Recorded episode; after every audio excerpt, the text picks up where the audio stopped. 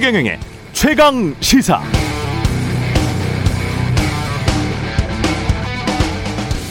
네, 제가 기자로서 TV를 보면서 가장 충격을 받았던 장면 중 하나. 1997년 10월 8일이었습니다. 지상파 방송 3사를 통해서 생중계된 대선 후보 토론회였는데 제목부터가 심상치가 않았어요. 대선 후보 사상 검증 토론회. 여기서 한국논단이라는 당시에도 별로 유명하지 않았던 그런 월간지가 주최한 이 토론회에서 어떤 언론인이 김대중 후보에게 이렇게 물었습니다. 이 자리에서 북한과 김정일을 공개적으로 비난하고 전두환 대통령의 무역 흑자 업적과 노태우 대통령의 민주화 노력을 찬양할 수 있겠느냐? 당시 이 질문을 한 어떤 언론인은 김대중 전 대통령이 이른바 빨갱이다. 이렇게 생각한 것이겠죠? 비슷한 질문은 노무현 후보, 문재인 후보 때도 이어졌습니다. 아, 이들이 대통령으로 집권한 기간이 무려 15년에 이르죠? 15년이면 북한처럼 공산화되기 충분한 시간인데 말입니다. 그런데 우리는 왜 아직도 북한처럼 공산화가 안 된 것일까요? 네, 안녕하십니까. 7월 6일 세상에 이익이 되는 방송 최경련의 최강시사 출발합니다. 저는 KBS 최경련 기자고요. 최경령의 최강 시사 유튜브에 검색하시면 실시간 방송 보실 수 있습니다. 짧은 문자 50원, 긴 문자 100원이 드는 샵 9730 무료인 콩 어플 또는 유튜브에 의견 보내 주시기 바랍니다. 오늘도 방송 중 의견 주시는 청취자 여러분께 시원한 커피 아아 또는 뜨거운 커피 따아 예 드립니다. 많은 참여 부탁드리고요. 오늘 1부에서는 청와대 이철희 정무수석 만나보고요. 2부에서는 더불어민주당 조응천 의원과 함께하는 조응천의 좋은 정치 함께합니다.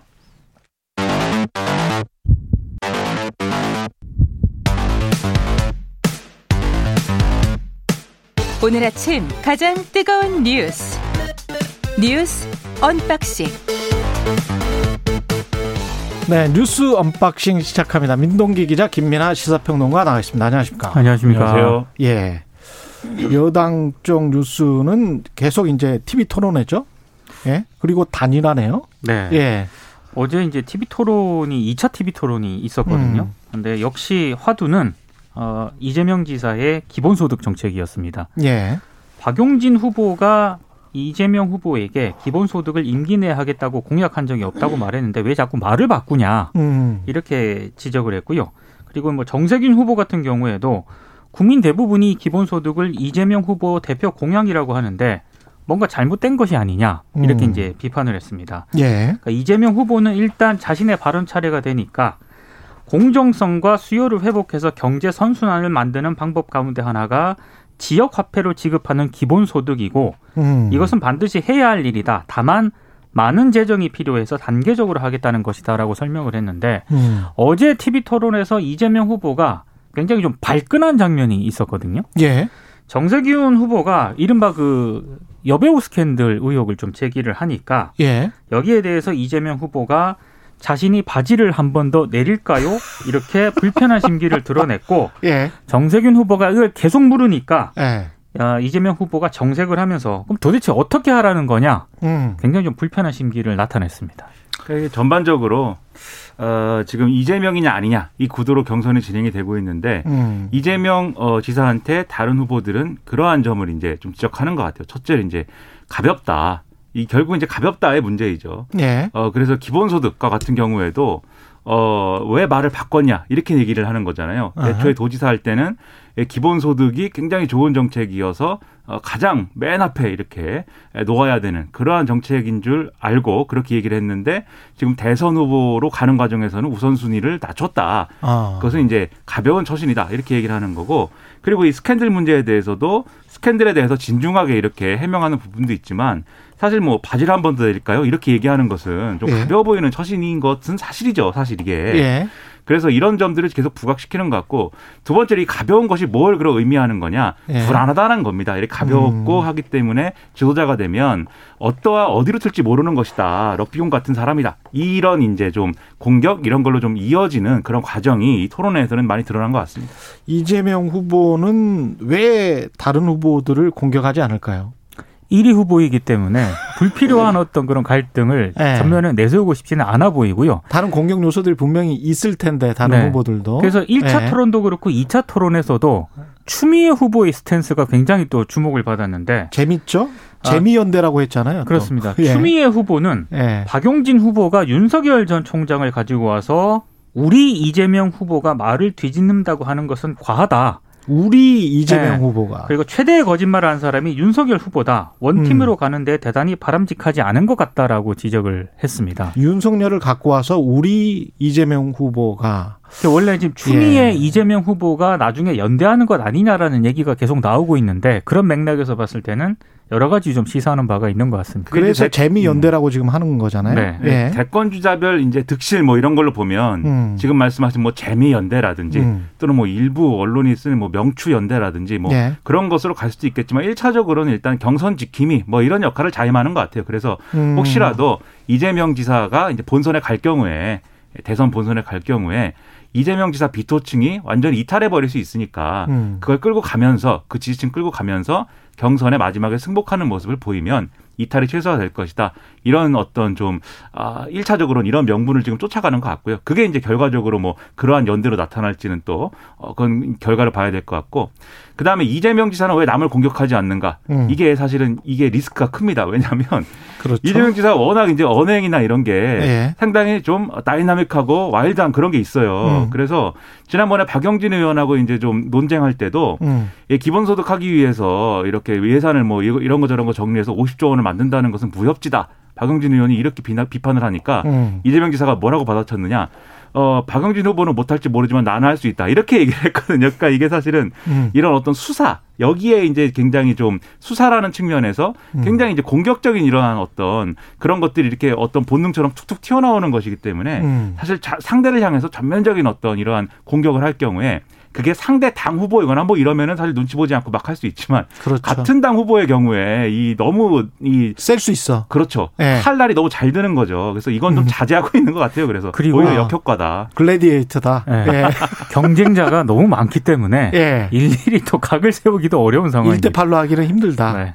여기에서 재미연대 추미애 후보가 네. 어떤 페이스메이커를 해주는 자임한 거네요. 어떻게 보면 저는 경선 지킴이 역할도 하면서 예. 너무 이재명 후보에 대한 공격의 칼날을 조금 무디게 하는 그런 역할도 하고 있는 것 같아요. 근데 그런 역효과랄지 뭐 그런 것도 있어요. 이게 음. 추미애 전 장관이 버텨주니까 여기서 음. 좀 커버를 해주니까 그렇지. 정세균, 이낙연 두 후보가 또 마음 놓고 때릴 수 있습니다. 그런 점도 네. 있습니다. 이게 어떻게 보면은 이재명 후보는 이 다이나믹함이 사람들한테 그 정책 실행력 같은 거 있 그렇죠. 교회에서 뭐가 발, 집단 발병했었을 때 가가지고 그냥 폐쇄해버리고 뭐 이런 네. 것들 있잖아요. 네. 이런 것들을 또 좋아하시는 분들이 또 있어요. 그게 이재명 후보의 강점이기도 하고 아까 말씀하신 그 불안한 요소이기도 하고 뭐 이런 것 같아요. 네. 예. 양... 아직까지는 굉장히 조심스러운 행보를 보이고 있는 그렇죠. 것 같습니다. 근데 이제 대통령이 되려고 하니까 본인은 그런 강력한 집행력이나 과단성 이것보다는 다른 측면을 이제 강조를 하고 싶 지금까지 네, 지금까지 네. 너무 많이 보여줬기 때문에 예. 추진력 뭐 이런 거 너무 많이 추진력은 많이 보여줬으니까 네. 내가 그렇죠. 진중하기도 하다 뭐 이런 거를 또 보여주고 싶은 것일 테고 네. 그 송영길 당 대표가 더불어민주당 당 대표가 이 말을 공식적으로 저도 한 번도 사용을 안 해서 이 말을 한 적이 없는데 하여간 해버렸기 때문에 대깨분이라는 단어를 사용을 했어요. 어제 관훈클럽 초청 토론회에서요. 예. 일단 송영길 대표가 여러 얘기를 했는데 언론에 음. 가장 주목을 받은 그 단어는 아 저도 이거를 써야 되는지 약간 의문이긴 한데요. 일단 소거가 있기 때문에 이, 이 단어 안에. 네. 예. 그 이런 얘기를 했습니다. 그 질문이 이렇게 나왔어요. 음. 친문 세력이 당내 유력 후보인 이재명 지사를 견제하는 것 아니냐. 예. 이렇게 질문을 하니까 송영길 대표가 문재인 대통령을 지키겠다는 그 이른바 대깨문이 누가 되면 차라리 야당을 찍겠다는 아니란 생각을 하는 순간 문재인 대통령을 지킬 수도 없고 제대로 성공시킬 수도 없다는 점을 분명히 깨달아야 한다. 이런 얘기를 했고요. 음. 그리고 노무현 대통령 얘기도 했는데 임기 말에 일부 친노 세력이 정동영 후보를 안 찍었다. 차라리 정동영이 되는 것보다 이명박 되는 게 낫다는 사람이 있었던 게 사실이다. 압도적 표차로 이명박이 승리하고 그 결과 철저한 검찰의 보복으로 노무현 대통령이 돌아가시는 비극적 상황이 발생했다라고 얘기를 했습니다. 어. 근데 이렇게 얘기를 한 다음에 아, 당 내부에서 굉장히 반발이 좀 나왔습니다. 특히 예. 정세균 후보 같은 경우에는 어, 당 지지자들을 비하하는 의미로 악용되는 그런 용어를 사용을 하고 친노가 안 찍어서 과거 대선에서 패배했다는 황당한 논리를 펼쳤는데 이유 불문하고 이거 즉각 사과하라고 요구를 했고요. 그리고 이낙연 캠프의 오용훈 수석 대변인도 어, 당원들이 모욕감을 느꼈다. 당원들에게 사과하고 공정한 경선 관리를 수행하라. 이렇게 좀 비판을 했습니다. 음. 그러니까 이게 그 앞서 말씀드린 그 불안감을 사실은 소영 대표도 갖고 있고 네, 민주당 일반적으로 갖고 있는 생각인 것 같아요. 이게 실제로 예. 이재명 지사가 경기도지사 선거할 때 예. 당내 일부 당원들이 사실 이 이재명 지사 찍기 이재명 지사를 찍느니 음. 상대 당 후보를 찍겠다. 이렇게 막 얘기하고 음. 그런 흐름들이 있었던 것도 사실이거든요. 예. 그리고 지금 이제 과거의 대선을 꼭 이렇게 뭐 이 노무현 전 대통령 이후에 정동영 후보가 이렇게 뭐 압도적인 표차로 패배한 게 뭐 굳이 이런 이유 때문인가 정동영 후보가 미워서 이른바 이제 친노 세력이 안 찍었기 때문이냐 그 이유만은 아니죠 사실 그래서 이런 부분들에 대해서는 이제 사실관계나 이런 것들에 대해서 뭐 논란이 있을 수가 있는데 음. 어쨌든 다른 후보들은 이게 뭐 어떤 용어의 적, 절성 이런 것보다는 사실 결국 이게 이재명 지사 편들어주는 얘기 아니냐 지금 음. 이렇게 바라보고 있는 것 같습니다. 너무 정치공학적으로 생각을 하는 것 같아요. 음. 예. 그 제가요? 아니요, 아니 전반적으로 사과드립니다. 예, 예. 정치를 바라볼 때 너무 정치공학적이다. 이기고 지고만 너무 생각을 한다. 네. 예, 그거는 좀 안타깝다. 예. 윤석열 전 총장, 윤석열 후보는 주한규 교수, 이 원자력 핵공학과 교수죠. 이른바 그 원전에 굉장히 강, 비중을 높게 두는 그런 당연, 당연히 원자력 핵 공학과니까 그렇죠. 네. 예.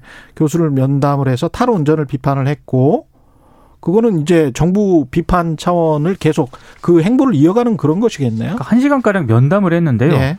사실 언론들이 주목을 한 건 면담한 다음에 기자들에게 한 얘기입니다. 음. 그러니까 뭐 탈원전에 대한 어떤 비판 기조는 윤전 음. 총장이 예전부터 가지고 있었는데 예. 기자들에게 어떤 얘기를 했냐면은 자신이 검찰총장직을 그만두게 된 것 자체가 음. 월성원전 사건과 직접 관련이 있다 이렇게 주장을 했고요.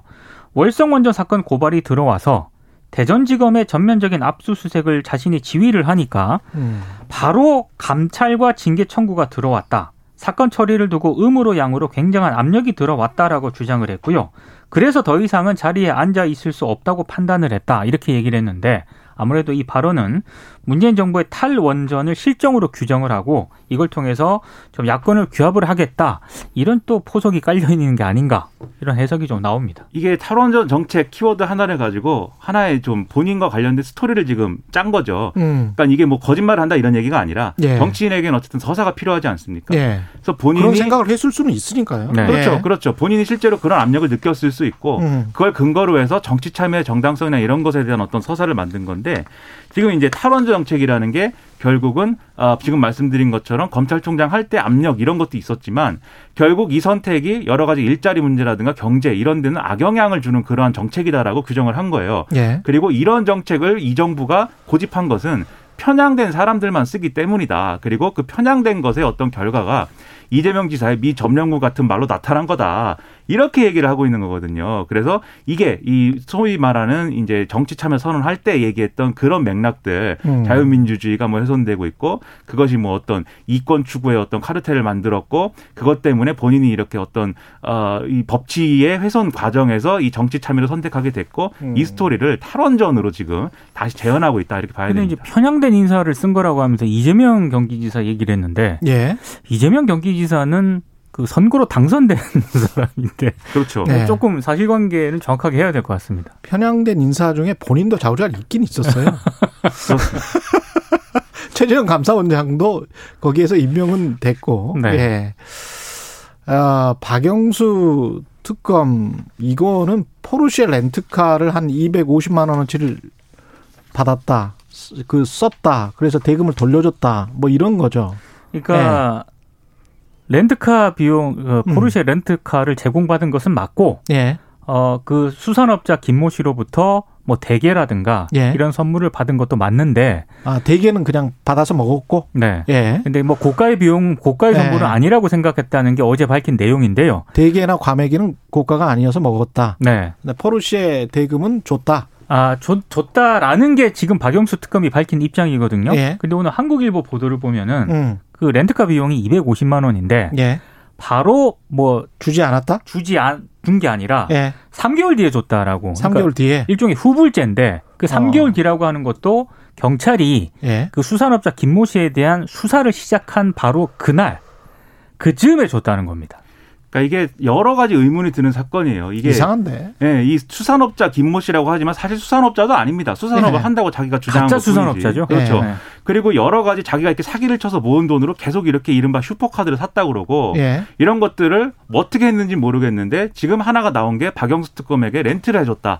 이렇게 얘기하고 있는 것이죠. 그리고 유력한 정치인들하고 사진도 막 찍고 그랬더라고요. 사진은 그렇죠. 정말 많이 찍고 사진도 찍고 네. 선물을 주거나 심지어 이 박영수 특검에게 렌트한 이 렌트카는 네. 렌트카 전달 과정이나 이런 것들을 다 영상으로 찍었다는 거거든요. 그게 아. 포렌식으로 나오면서 이제 이게 밝혀진 건데 네. 이런 식으로 뭔가 선물을 주고 증거를 남기고 그러 이렇게 보험을 만들어 놓으면서 유력 인사들에게 계속 접근을 해서 음. 예를 들면 박영수 특검을 접근해서 끝난 게 아니라 박영수 특검이 당시에 포항지청으로 발령이 났던 이모 부장 검사를 또 소개시켜주고 음. 포항의 어떤 지역 사정을 이 김모 씨 유력한 사업가니까 들어봐라 네. 이렇게 소개시켜주고 이게 뭐 이런 이 과정이 쭉 이어진 것이기 때문에 저는 상당히 이상한 사건이다 이렇게 생각이 되고 가령 박영수 특검에게 제가 만나자고 하면 저를 만나 주겠습니까? 저는 안 만나 주지 않습니까? 예. 그러니까 역시 안 만나주죠. 김평은 안 만나. 네, 네. 역시 그래서 대한민국은 대게나 과메기 정도는 네, 저는 대게나 과메기는 저도 못 사 먹고 있는데 예. 역시 대한민국은 인맥과 돈이다라는 것을. 아니, 그리고 어제 음. JTBC 보도를 보면은요. 예. 감옥에 있을 때 김모 씨가 김무성 전 의원하고 예. 이번에 입건된 현직 부장검사 있지 않습니까? 음. 편지를 썼대요. 뭐라고? 옥중 편지. 예. 그러니까 입을 다물겠다. 힘을 달라 이런 내용이 담겼다. 입을 다물겠다. 네.